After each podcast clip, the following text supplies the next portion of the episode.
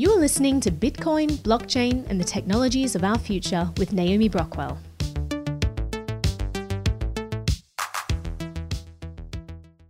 This week was filled with a bunch of stablecoin news. Facebook's Libra Association rebranded to the Diem Association. Visa is connecting its 60 million merchants to the stablecoin USDC on the Ethereum blockchain.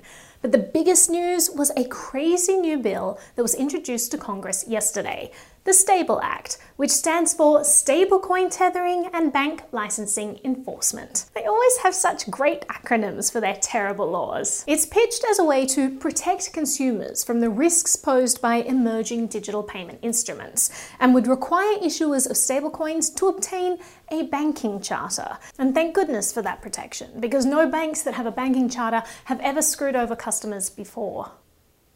They said digital currencies, whose value is permanently pegged to or stabilized against a conventional currency like the dollar, pose new regulatory challenges while also represent a growing source of the market, liquidity, and credit risk. The Stable Act would require any bank issuing a stablecoin to notify and obtain approval from the Fed, the FDIC, and the appropriate banking agency six months prior to its issuance and maintain an ongoing analysis of potential systemic impacts and risks.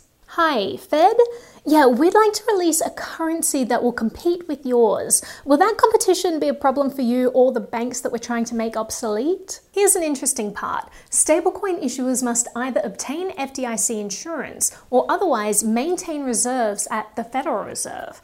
Well, that first option isn't viable at all. The whole reason Wyoming bypassed the FDIC with their new Special Purpose Depository Institute, SPDI or crypto bank, is precisely because the FDIC regards crypto as a high risk industry. They won't insure accounts related to the industry, so for that reason, banks routinely shut down these accounts. But as we already mentioned, this law would also require you to become a bank.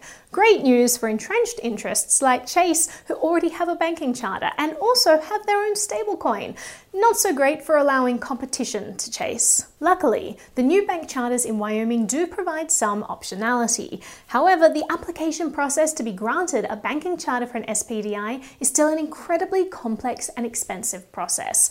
And now, if you're approved, you'll then have to give a bunch more money to the Fed under this new law. A congresswoman who sponsored the bill, Radisha Tlaib, said preventing cryptocurrency providers from repeating the crimes against low and moderate income residents of colour traditional banks have is critically important. That's why I'm proud to introduce the Stable Act. Jill Carlson rightly pointed out that cryptocurrencies like stablecoins are highly inclusive of the underbanked, and the Stable Act will hurt this progress by erecting more barriers to entry. Indeed, it does seem highly suspicious that the Act seems to further entrench the interests of juggernauts like JP Morgan Chase to the detriment of those who are looking for alternatives to the banking system rather than forced participation in it. Well, we'll see if it passes.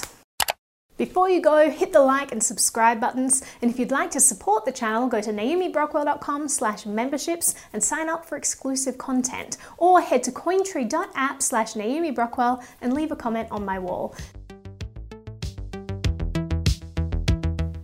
Watch the video version of this episode, please visit Naomi Brockwell TV on YouTube, BitChute, or LBRY.io.